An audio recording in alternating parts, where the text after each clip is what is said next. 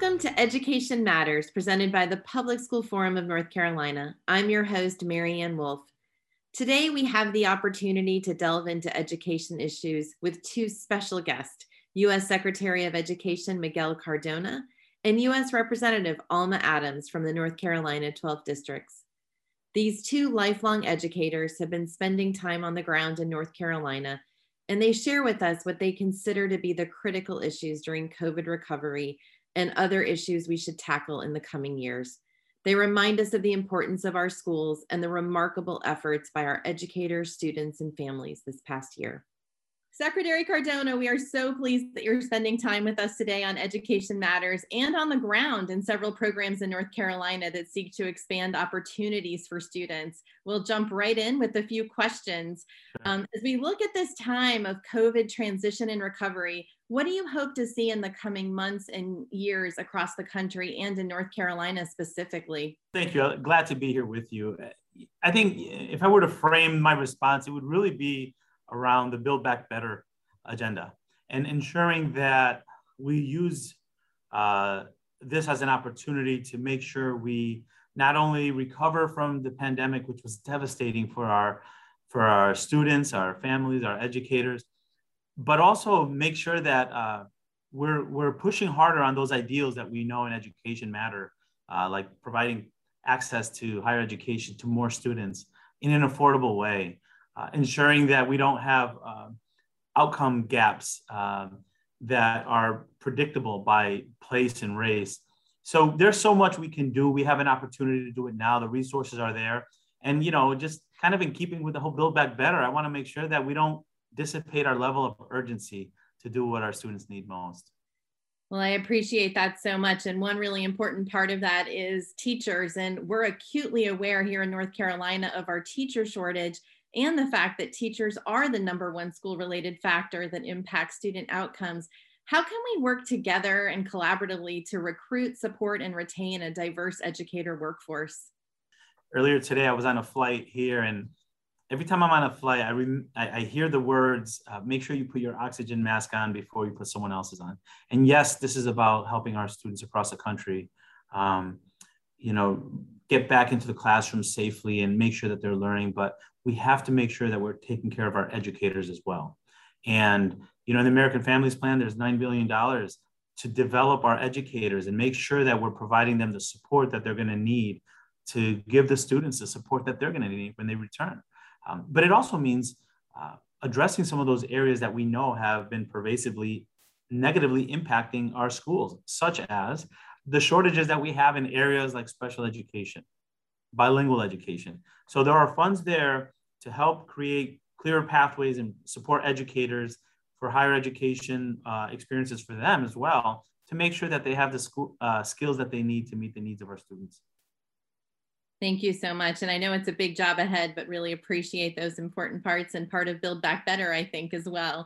Um, as you may know, North Carolina has an ambitious goal to ensure 2 million individuals have a high quality post secondary credential or degree by 2030. How do you see the potential for efforts to reach this goal intersecting with equity and changing the future of North Carolina? Yeah, what an ambitious and, and positive goal. I, I'm, I love it when I walk into states and I see that they they're moving, they're pushing, they're they're really raising the bar, and then we have a role to support them. So that's what's happening here in North Carolina, and it's critically important that in this effort we uh, lift best practices, but we also support efforts here to make sure that there's a through line between the pre-K 12 system, the two-year college system, the four-year college, and the workplace uh, needs. And we continue to be malleable, and, and I like to use the word evolve to make sure we're meeting the needs of our students, but also in a way that uh, addresses what the needs are in, in, the workforce. And sometimes that means stackable credits. That means, uh, you know, credentialing. Uh, sometimes it's a two-year program but we also have to make sure that we're the systems are talking to one another. So it's happening here. I love how they're focusing on the connection between the workplace and the schools. And um, you know, in the American Families Plan, again, community college for all. Think about the impact that would have not only here in North Carolina but across the country if we make that accessible to all, and we make those programs feed into the workplace needs that exist it's it's good for everyone. It's not only good for the students, it's good for the economy as well. Such a great reminder. And I'm really curious to see how we can utilize this opportunity to also connect with our need for educators and high quality educators. So I'm hoping we can keep that conversation going at some point as well. Um, one of the other areas I know that you're focused on is quality program that supports students outside of the traditional school day because that is so important. And in North Carolina, for every student in an after school program, we have three more that are waiting to get in. How might we work to increase support for those after school or out of school programs? Right. You know, as a former school principal, I can tell you the, the success of my students from nine to three was very much influenced by what they were doing outside of those those hours, right? And what supports they had and who they were around. So the em- emphasis, uh, not only in the AFP, but also in our budget on community schools and ensuring that we're partnering with agencies and, and providing funds to those groups who provide fantastic after school programs for our students. Not only does that help our students, but it helps our families. Many parents are working till later in the day. And um, we want to make sure that our students in, are in places where they're being nurtured, where they're getting the support, the academic support that they need, but also the enrichment. You know, I'm fortunate that my children could benefit from programming that I can provide. There's too many students that rely only on what the schools provide. So uh, this is going to go a long way to, you know, leveling the playing field and giving all students an opportunity at success. Thank you. And one of the other areas you referenced with educators and needs was how do we support our students with special needs? And I'm curious what your thoughts are on how we can ensure how our students with special needs have robust access to the supports they need to succeed. I don't know that there was a time, as long as I've been an educator, that this question or the, the response to this question mattered more. Uh, our students with uh, disabilities have experienced the pandemic, and unfortunately, uh, sometimes the, the, the, impact of the pandemic was greater for them because they didn't rely solely on uh, a laptop to get the support that they need. I recall conversations with uh, parents who had children with uh, autism and who told me, you know, the, the laptop alone and the broadband is not going to help my child. Uh, so we need to do better. You know, the $3 billion that was uh, released last week to support our students with disabilities translates into people translates into supportive programs, assistive technologies that our students need. Uh, we have to catch up. We have to accelerate our efforts to give them what they need. Um, and for me, providing support for students with disabilities is probably one of the greatest priorities we have at the agency. So ensuring not only that the funds are there, but that they're being utilized for great programming and additional staff to help students with disabilities is going to be uh, a goal of ours and a priority at the department. Well, we so appreciate that. And in our final minute, I just love to give you the opportunity to share anything else you'd like stakeholders across North Carolina to know. Well, listen, you know, that, that whole old African um, proverb there, uh, it takes a village, it, it really is true now. Um, I, want us to collectively come together to support our students, our learners who need us now more than ever. The funding is there, the urgency from the president is there. Now it's time for all of us to translate that into action uh, that gives our students an opportunity not only to get back to school safely, but really to enhance their experience where we can have systems working together, making sure our families and their voices are listened to when we're making decisions. We're lifting up our educators, lifting up our students, lifting up our communities. I know we're going to build back better. It's going to take a lot of work. It's not going to get any easier. It's just going to be different work, but it's important work, and our students are waiting. Well, Secretary Cardona, thank you so much for spending time with us today on what I hope will be the first of several conversations over the years, and we're grateful for your work. After the break, we will be joined by Representative Alma Adams from North Carolina's 12th District. Education Matters is brought to you each week in part by Town Bank, serving others, enriching lives. It is our pleasure today to have U.S. Representative Alma Adams with us from North Carolina's 12th District. Thank you so much for joining us. Thank you. Thank you for inviting me. My pleasure. Representative Adams, I know that you joined U.S. Secretary of Education Miguel Cardona, who was on the first segment of our show, on a visit to Johnson C. Smith University, one of several historically Black colleges and universities in North Carolina. Can you tell us a little bit more about your visit and your time with him? Let me just say what a pleasure it was, first of all, to have uh, the secretary uh, with us. Um, you know, he could have uh, gone any number of places, and um, he chose to uh, to uh, come to uh, this district, which we certainly appreciate appreciated. And it was clear from his visit. first of all, we started at Johnson C. Smith, and it's clear from his visit that HBCUs are a priority for the Biden administration, and we can build. We cannot build back better without our HBCUs. So I'm, I'm thankful to have the first vice president with an HBCU education in the administration.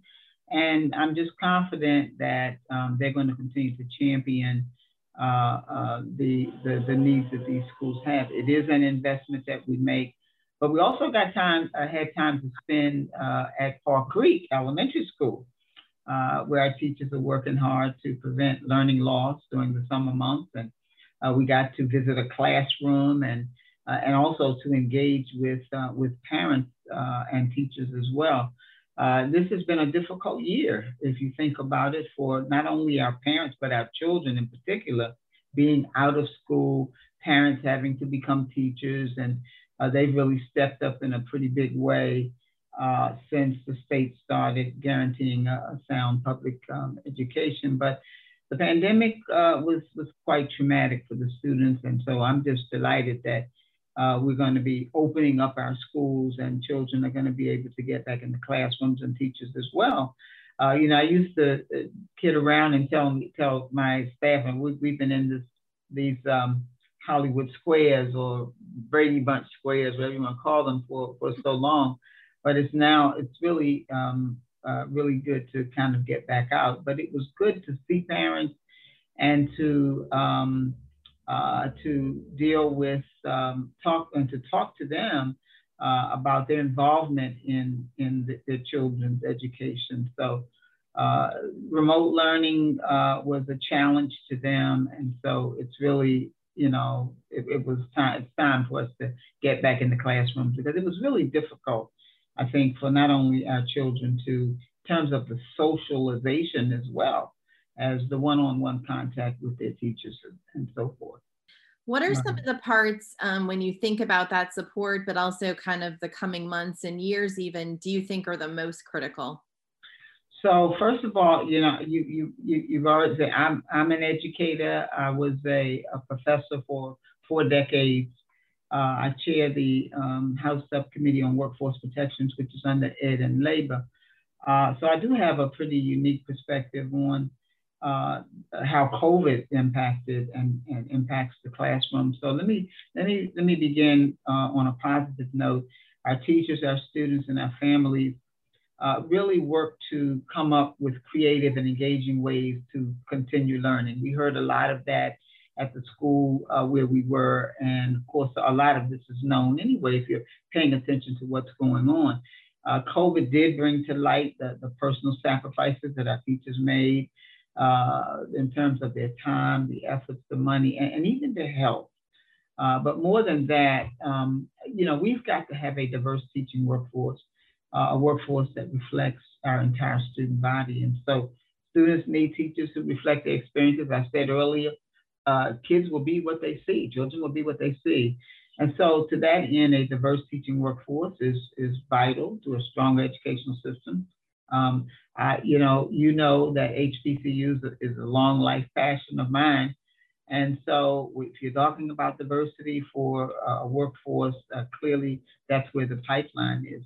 But uh, I think that um, we, when we look at the pandemic era legislation from the Families First Coronavirus Response Act, uh, which we passed in March, to the American Rescue Plan of 2021, uh, it's something that has really been needed across America and in North Carolina. So um, the American Rescue Plan is important because of the, the, the recent uh, le- large legislative packages that we've passed, um, the extension of food stamp benefits, housing assistance, all those things are crucial in terms of how our kids learn, the fact that the, the, when you look at the environments that they come from and so forth. I've always said that working hard is not enough if you don't make enough. So they need the support uh, during the pandemic. And um, I think the grants that we provided uh, to small businesses were important as well to uh, the economy and so forth. Then let me just say, in terms of funding K-12 schools, uh, they the K-12 schools need to be safely reopened uh, with the appropriate protocol, and we're all looking at that and paying attention to it. We also need the support to help students recover from the gaps that they have experienced uh, during the online learning, which was very difficult for a lot of our children who did not have all the resources that they needed and so forth. So yeah, we've got to still have a lot to do, but we've learned a lot uh, from this past uh, year and a half.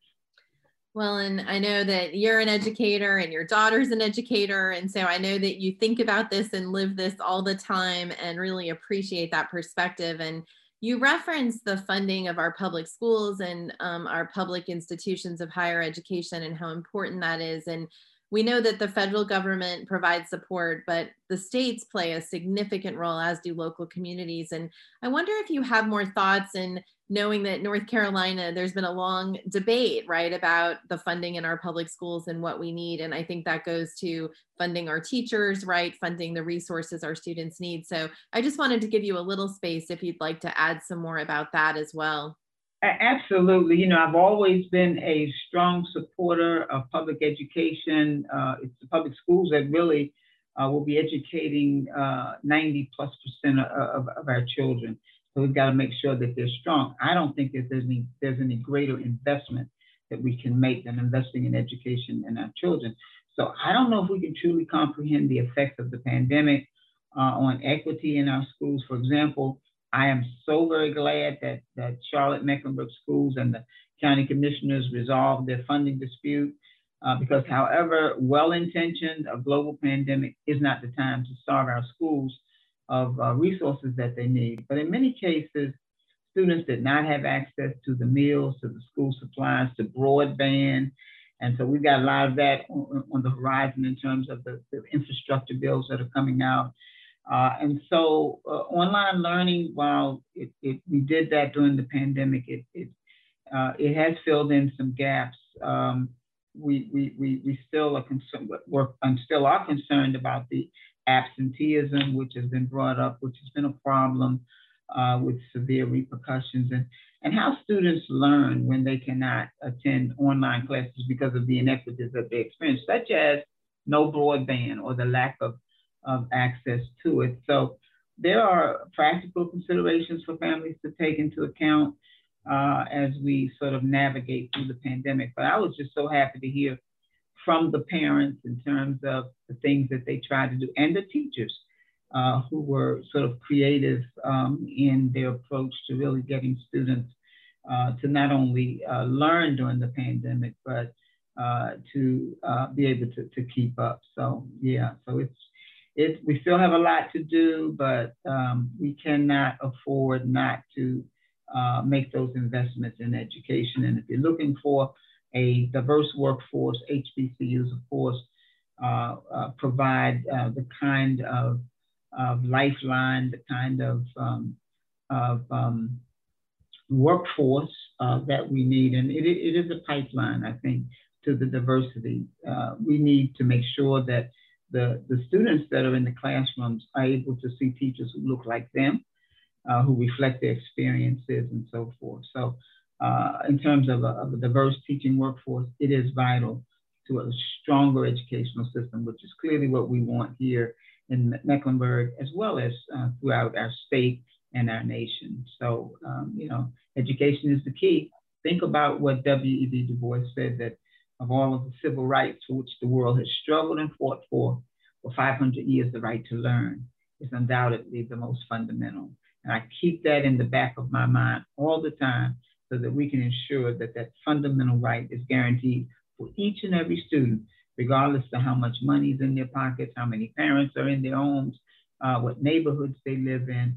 Each child deserves a quality education you know, they are our future. And, um, you know, I just go back to uh, Abraham Lincoln, who said a child is someone who's going to carry on what we started. When we're gone, they will attend to those things that we think are important. They're going to move in, take over our churches, our schools, our corporations. They'll take control of our cities and our states and our nations. And Madam Chair or Madam School Board, you can make all the policies that you please, but how they are ultimately carried out will depend on the children. And so all of our books are going to be judged, praised, or condemned by them. Why? Because the fate of humanity is in the children's hands. Well, thank you so much. And hopefully, this will be the first of many visits. And after the break, we will have our final word. I have frequently mentioned that the pandemic has reminded me more than ever before that our public schools truly are the hubs of our communities. From providing the time and space for students to develop deep social connections with peers and adults, to ensuring students' nutritional and mental health needs are met each and every day, to meeting the academic needs and goals of our students. Our schools play a crucial role in shaping and supporting each of our communities. With 1.4 million students in our public schools, representing well over 90% of our K through 12 students, and even more when you consider our public community colleges and universities, our schools are vital for our students, our families, and our state. This week, I had the opportunity to talk with U.S. Secretary of Education Miguel Cardona and U.S. Representative Alma Adams after their visit to Charlotte both reminded me of the many leaders we have that understand how our public schools serve the public good and are working to ensure that our schools and school districts have the financial, community, and human resources they need to provide a sound basic education for all students that ensures every child is positioned to reach their full potential.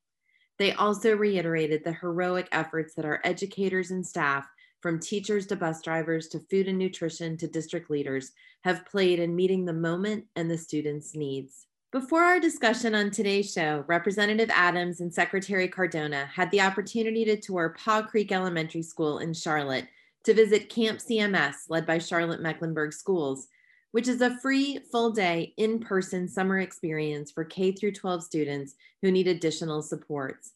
It's just one example of the innovative programs that are being offered across all of our school districts this summer, designed to address academic gaps that students have had both before and after the pandemic. And they are great examples of how federal COVID recovery support, partnered with state and local resources, can help pave the way for our schools and districts to emerge stronger than ever in the wake of COVID 19.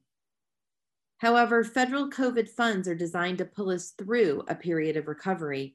In order to maintain the strong foundations we are building, we must make sustainable, recurring state investments in our public schools in order to ensure our children and their children are set up for educational success for generations to come. We need investments in teachers who are the number one school related factor that impacts student outcomes. We also need to invest in principals who are second only to teachers and their potential to affect our children's outcomes. We must build pathways to post secondary opportunities and attainment of high quality credentials and degrees. We must invest in early childhood opportunities and after school programs, which we continue to have a shortage of in North Carolina.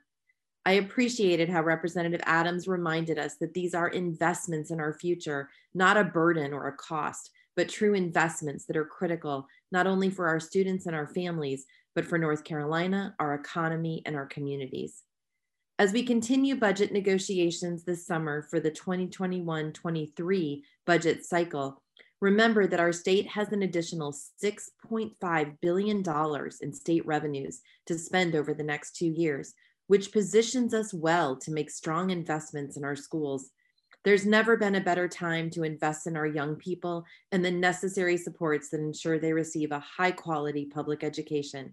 Let's do it now, and let's do it with strong, recurring investments that will pay dividends over the decades to come. Thank you for taking time with us to learn and think about education. That's all for today, and we'll see you next week.